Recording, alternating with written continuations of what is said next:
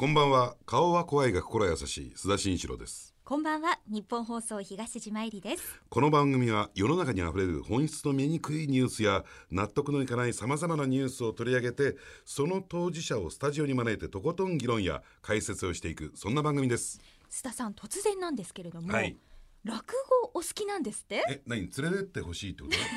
私は一人で行きますよ。あのうちの近所にもですね知ってる？あの鈴本演芸場っていうですね、えー定石が定石というか常に、えー解説してるね、えー席があるんだけどもそこにもね時々行きますしね、あの実はですね私古典落語の名作と言われている火炎太鼓、えーこれをね語ることができるんですよ覚えたんですか？覚えた覚えた。あそうなんですか？鑑賞はやめておこうおじゃんになるといけないから ちょっといつもと違う顔になりましたねでも寄せにお顔が入らないんでしょ？大きくて。余計なこと言わな。もう 早く早く始めよう、う。んさあそんな落語好きの須田さんも嬉しいという桂春長さんが今日お越しくださいます、はい。須田慎一郎のニュースアウトサイダーこの後6時30分までお付き合いくださいそれではご紹介します。本日のお客様は落語家の桂春長さんです。あのこんばんは。よろしくお願いします。こんばんは。どうぞよろしくお願いいたします。さあでは桂春長さんのプロフィールをご紹介しましょう。桂春長さんは1975年大阪府のお生まれです。父である二代目桂春長の死をきっかけに落語家になることを決意して三代目桂春団寺に入門。2009年に三代目桂春長を襲名されました。また昨年から「夕刊富士」でコラム「桂春長の蝶々発信」を執筆されて政治や外交メディア論など絶望鋭い切り口が話題となっています。はい、えー今日はですねその桂春長さんに政治もメディアも、えータブー視なしでねタブーなしで、えー言いたい放題ぶった切っていただきたいと思いますけれども、放送はねあの、ええ。関西方面では放送していないものなので思いっきりぜひ話していただいて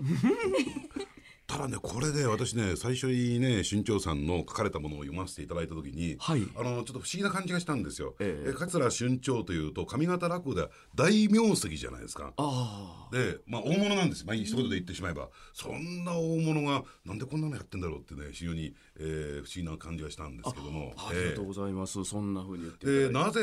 あのやっぱりこの政治とかね、えーそういったニュースにですね積極的に、えー関わっていこうという発信していこうと思われたんですかそもそもは。そうですね。まあ例えばまあ私の父親はとにかく思ってることがあったらやっぱりそれは言った方があの聞いてる人、そしてあの見てる人のためでもあるし。でなんかこう言ったら嫌われるんじゃないかとかっていうのは絶対思わない方がいいっていうふうなことを言ってたんですよね。で嫌われる覚悟のないやつっていうのは好かれることもないんだみたいな。ことをなんかずっと言ってたそういう家に育ったんですけども、でね僕昭和50年生まれでしょ。えでね結構学校とかではどんな教え方されたか結構ねまあ平和教育っていうのは多かったんですよ、はいはいはい。その中で、あのまあ例えば戦争ではね、え。えー日本がもうものすごく悪かった。ええ原子爆弾を落とされたとかも日本が悪かったみたいなことを言う先生もたくさんいらっしゃって、えはいはい。で僕らはあそんな悪い国なんだっていうふうに思いながらあの幼少の頃というのはそういう教育を受けてきたわけですよね。それが大人になっていろんな情報を見聞きするとそれは少しなんかこう偏った意見なのではないかなというふうなことをまあ思い出し始めたりえうん、で落語家の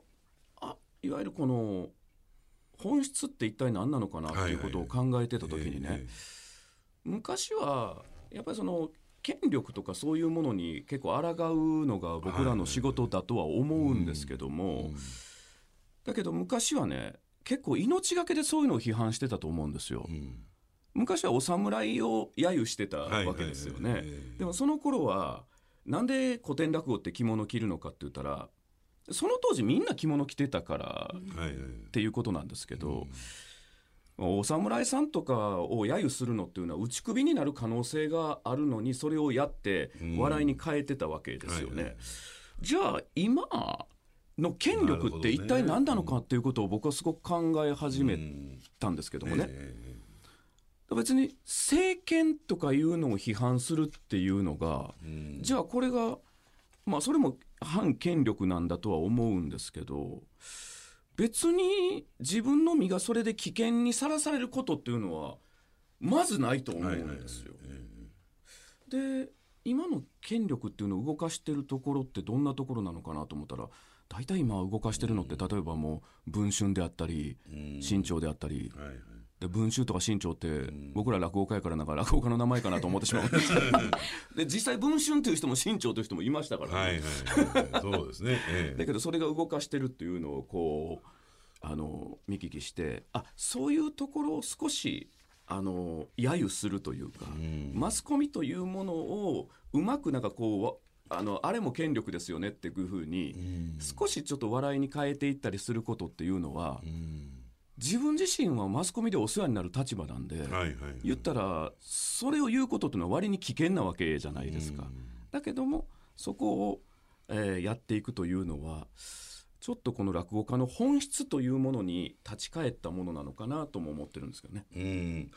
あのこれたまたまなんですけどね「あの夕刊富士」で連載昨年の11月から始まって、はいはいはいえー桂春長の「蝶々発信」でしたっけ？でしたっけ、ええ。ね、という連載がある、たまたま月曜日なもんですが私と一緒なんですよ。あそうですか。私も月曜日にはい。夕刊富士で連載持ってるもんですからね、ええで拝見してるとやっぱりどうなんでしょうかね。あのーなんか大阪発でね大阪的な視線があって、東京のメディアに対して相当その厳しい、えー視線を向けてるようにも思えるんですけども、はい。そういった意識ってあるんですか？ああそうですね。それぐらいやっぱり今東京というものの文化とか発信力っていうのが、大阪はね昔から東京は絶対認めないところっていうのはあったんですよ、だからそのは僕はもう絶対阪神ファンですけど、はい。巨人だけに勝っとりゃあとはもう負けてもええんだみたいな 感覚はやっぱりあったんだけど、ところが今日日のね女子高生がえ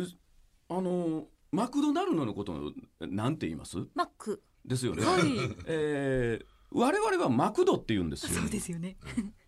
ところが女子高生がマックって言い始めてるんですよ。ああ大阪のですか？そうですか。これはめちゃくちゃショックなのですね。ええある種の文化の破壊みたいなもんですか？そそれであの落語家さんが来られた時も、まあ、これはどうかと思うけど「するってーと」って言ったじ時点で大阪人は絶対に笑わないっていうなんかねそういうねそういうね気概を変に持ってたんですよ。絶対認めないと。ところが今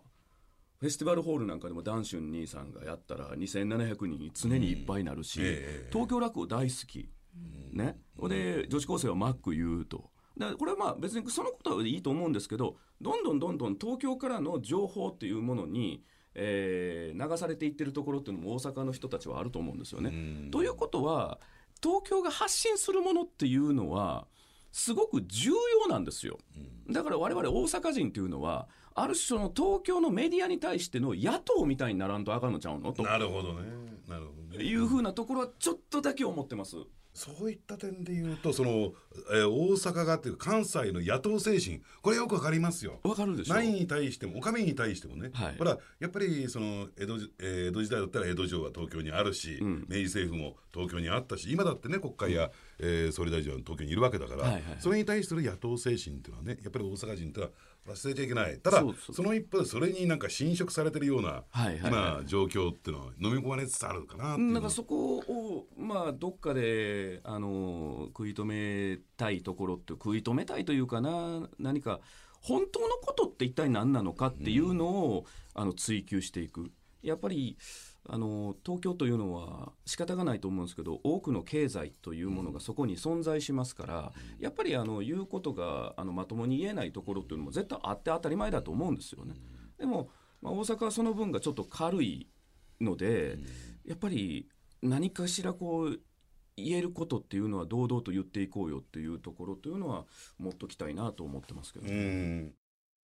ただどうなんでしょうね。これまでその落語家さんを含めたね、ええ。方々のその権力批判っていうと、例えば桂歌丸さんに代表されるように、はい。どちらかというと政府与党といったのかな、そういった権力批判が私は中心っていうかよよく目についたんですよ。えあの春潮さんの場合どちらかというとなんでしょうねその今のその野党といったらいいんですかねあの例えば、えー、森かけ報道に対する、えー、朝日新聞に対する批判であるとかあるいはその民進党あるいは今の立憲民主党に対する批判であるとか、どっちかっていうとちょっと、えー、新しさを感じるんですけども、はい、そのあたりなんか意識されてるんですか？大体こう、はい、ピリッと、えーね、わさび聞かせようとするとどっちかというと自民党はけしからんとかね。そういう方向に行くじゃないですか普通は。あ、えあそうですね。うんなんかそれになんかがそれをやっとけばいいみたいになってるところっていうのが今の世の中ってあるんじゃないのかなっていうふうに思うんですよね。とにかくその政権というのを批判しておけばいいと、うん、だけどその僕らはやっぱ知りたいのは事実っていうのをこの目の前に全部置いて、うん、みんながその事実というものを考えるっていうような世の中でありたいなと思う。沖縄私あの沖縄戦の話もあの作ったんですよ、ええ、これは去年なんですけど、まあ、姫入学徒隊とある特攻隊員にあのまつわる新作落語で1時間15分のちょっと長編になったんですけど、えー、二来家内で会いましょうっていうね、あの自分なりの新作を作ってそれで毎年のように僕は沖縄に行っててあのずっとずっと感じてることなんだけど、沖縄ってみんながその基地反対っていうようなことなのか、と僕ら思っていたわけですよね。だけどそのみんなに聞いてみれば、えー、沖縄人のね大半はね僕ね答えが出せないことに悩んでいらっしゃる方が多かったんですよね。それこそ今あんなふうになんかオスプレイがなんか落ちたりとかねなんか墜落したりとかするっていうのもあるし、うん、もしもその米軍っていうのがなければその中国がすっと来て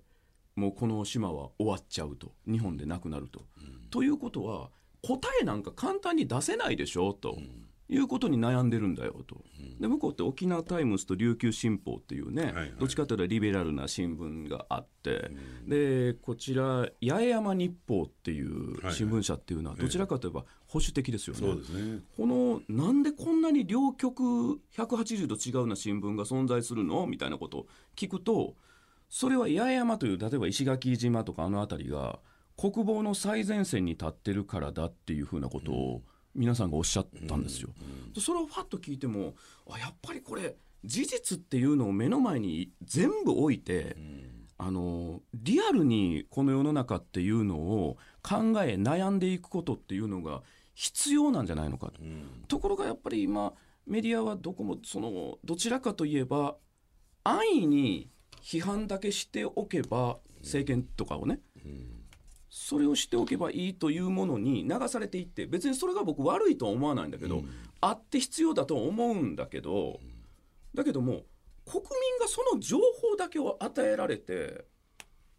なんか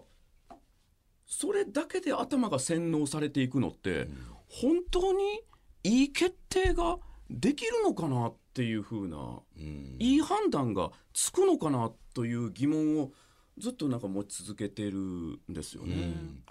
ただあの私も全く同感なんだけども、うん、その全部事実をさらけ出してその中でフラットにね、議論していきましょう、はい、大賛成なんですよ、うん、ただ今沖縄をどうなんでしょうね。取り囲む空気感っていうのかな、はい、え状況っていうのはそれを許さないような、うん、要するに、えー、基地はけしからんとかねで私もあのご存知ですかねあのニュース女子というとんでもない番組がありましてね、えー、そこで沖縄問題取り上げた時にですね、あの本当に、えー、沖縄の人たちは、えー、基地に全員反対なのかっていうまあそういうまあ視点でと言ったんですかね問題意識でスタートしたらですね、うんそれは沖縄差別だとかね猛烈な批判が来るんですよ、うん、やっぱり米軍はけしからん、ね。えー、それを出ていってもらわなきゃならない。したがって兵の国基地なんかとんでもないんだと、これを反対するのが沖縄オール沖縄の意思なんだっていうそれに一つ一色にですね塗りつぶされてそれにちょっとでも批判をすると猛烈な反発が返ってくるというね、ちょっと沖縄独特のちょっと空気感があるのかなと私は思いますけどね。でも僕は沖縄の人にもたくさん友達がいて、ね、あの肌で聞いた肌で感じることっていうのはそろそろオール沖縄っていう言い方やめてほしいんだって言っている沖縄の方々もいらっしゃって。すごい情報ですね。というのはねここ5戦でね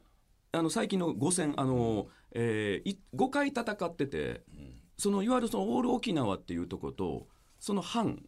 オール沖縄っていうところで、藩が3勝2敗なんですよ。ということはオール沖縄って言って言うたらそのそれだけ負け越してるならば沖縄にその民意があるっていうのはこれ確かですよ。えだけどそうじゃないところの話っていうのもあるのかなと思ってしまうわけですよね。それを言うことというのが本当にあのダメなことなのかっていう自分の中でも答えが見つからないんですよね、このことに対して。うん。でも東島もやっぱりニュース番組を担当していて、そのあたりのこう違和感って言ってるのかな、そうですよね。えー感じない？例えば沖縄でいうとこうさっきの選挙ではあの反、ね、移設を反対っていうところがえ落選したわけじゃないですか市長選で。えでそういうのをこう民意だと取るべきなのかこうはたまたその住んでる方のお知り合いのっていう声もそれも本当の声だと思うんですよ。はい。そうなった時にこう自分の中で判断していくっていうその感覚が難しいですようね。ん。でもう一点ね、その沖縄のその基地の問題でなんであんな骨肉の争いになっちゃうんですかね。なんかこう話し合いすらも許さない空気ってあるじゃないですか。うん。もっと冷静になって話そうよっていう。うんでもそれはやっぱり地元の人も、えーまあまあ春長さんとこうやって面と向かって話するぐらいはレベルはいいけどそういうふうに声を上げるとかそういうのはできないっていうふうなことはやっぱりおっしゃってますよね。だけど例えば稲峰さんもいろいろ政策はあったんでしょうけど、えー反基地っていうの以外ではあのパンダを誘致するとかね。なんかそういうことで戦っていらっしゃったところというのもあったんでしょ？えええええーだから連れてくるみたいなね。連れてくるみたいな、えだからそのやっぱりちょっとお3000何百票あの上回ったのがね、えー戸口さんですか、えーやっぱりそのいろんな政策っていうのをきちんと出してその名護の方々もあー、まあ、いわゆるそれをリアルに見て現実的に考えたのではないんですかね。でもやっぱりあそこにその米軍の基地があれだけあるっていうのが事実でありますから、やっぱりもう少し特別な政策っていうのも、もう目にも見えて分かるようにつけてあげるとかね、だって沖縄の県民のカード持ってたらもう消費税はゼロにするとか。分かんないですけど、はいはい。それぐらいなんか思い切った、あのお願いしますっていうふうなことはやらないといけないのかなとは思いますがね。しかしちょっと話変わりますけどね、はい。なんか新潮さんツイッター上ではたびたび炎上してるそうですね。で僕笑っちゃったのは面白いのが、え何？あの東京新聞東京新聞って書いてありませんが、えー、望月いとこ記者の本質は上西さゆりさんと一緒ってツイートしたら上西さゆり議員が桂春長という落語家は万死に値すると 言われましたね。言われました。あのえっとえっとねあの米朝ももうクソみたいな感じで そう人間国宝に対して。やっちゃったんですか、いやそう言ってはりましたよ。え。ーで上方落語滅びろみたいな。え。ーまあ言うたらそのあのレッズと同じような状態。そのになっちゃったですけど。まあやっぱでもあの人はその、まあ、いわゆるその炎上家でしょ。炎上商法ですもんね、うん。えーだからちょっとあのお先がちょっとあの暗いので、んあのどこかに放火しなければその見えないんでしょうね、うん。ここに進んでいくんだっていうのが、まあ、だからその私をあの燃やしていただけてあの方が少しでもそれで 前に進めるならばそれはまあ人助けだと思っていいんじゃない？優しいな。であの望月いとこ記者の本質は上西さゆりさんと一緒ってこのあの意味はどういう意味なんですか？だからその まあいわゆるその、えー支持者がやっぱりいらっしゃいますよね、ええーそういうメディアの方にも、はいはいはい。支持者がいらっしゃって、まあ、彼女はだからそのアイドルのような状態になっているわけですから、やっぱりその期待に応えてあげないといけないるほどねいうところが、しかしそれがそのジャーナリズムというところの本線からあまりにも外れてるものならば、まあ、上西さんよりっていうふうなことを思ってしまう我々の感情っていうのも分かっていただけますかっていうレベルの話ですね。いやそういう点でやっぱりねあのね伊達康之じゃなくて本質ついてますよ。我々で言えません。そんなこと怖くて。あそうですか、ええ。いろんな顔にねじゃねあのこういう記者っていうのは人間関係ありますから、はいはいはいはいここで望月記者を批判するときは果たしてどういうふうな、えー反応が返ってくるかなっていうことを考えちゃいますからね。うんいやだからそれ今僕あれですよ。だからその落語家のことを言えって言われたら僕も結構辛いかもわからないですよ、ええ聞きそうですからね。あのーまあでも「夕刊富士」の連載は維持できても絶対東京新聞からは、あのー原稿依頼来ないでしょうね 仕事一つなくしたようなツイートなんですが、あのー最後にですね、ええまあ、東京のメディアに物申したいことこうあってほしいこと何かあったらちょっと一言ズバッと言っていただきたいなと思いますけども。うーんまあこれからは割に僕みたいな人間も増えていくんじゃないのかなっていうふうに思うんですけどもね、新しいあのー感覚の中意見っていうのがどんどん、うんあの出てくると思うんですけど、まあ、どうかその多様性っていうのをどんどん認めてもらって、ね。あのーいっぱいいっぱいいろんな意見の人を、あの出していいただけるような、でそういうメディアであってほしいなっていうのはすごく思いますね。うんちょっと肝にイメージでねそれをねこの番組を運営していきたいなと、まあ春秋さんもということは二度と呼ばれないってことですよね。多様性だそうおっしゃらず。そうです。また来てください。ぜひお願いします。どうぞよろしくお願いいたします。本日のお客様は桂春長さんでした。ありがとうございました。ありがとうございました。本日のお客様は桂春長さんでした。うん。あのかつてのね落語家さんとか芸人さんっていうとやっぱり社会風刺っていうのもあの一つの芸だったんですよ、ところが最近はねあんまりそういったところにチャレンジする人がいなくなってね。あのだから、えーウーマンラッシュアワーの村本さんとかね、はい。えーああいった方が出てきてまあねもっとそういった社会の事象に対していろいろとえー発言とかそのまあ芸というのかな、えーそういうとこやってほしいななんて思いましたけどね、まああの春長さんそういった意味で言うと非常に新しいことにチャレンジしてるななんて思いました。そう。ですね。春長さんに声褒められてましたね須田さうんん。やっぱりね人を感動させるのは皆さん低音だそうですよ。来週もどうぞお聞きください。お相手は？須田慎一郎と。日本放送の東島えりでした。それではあさって月曜日の朝6時から高島秀武の朝ラジでお会いしましょう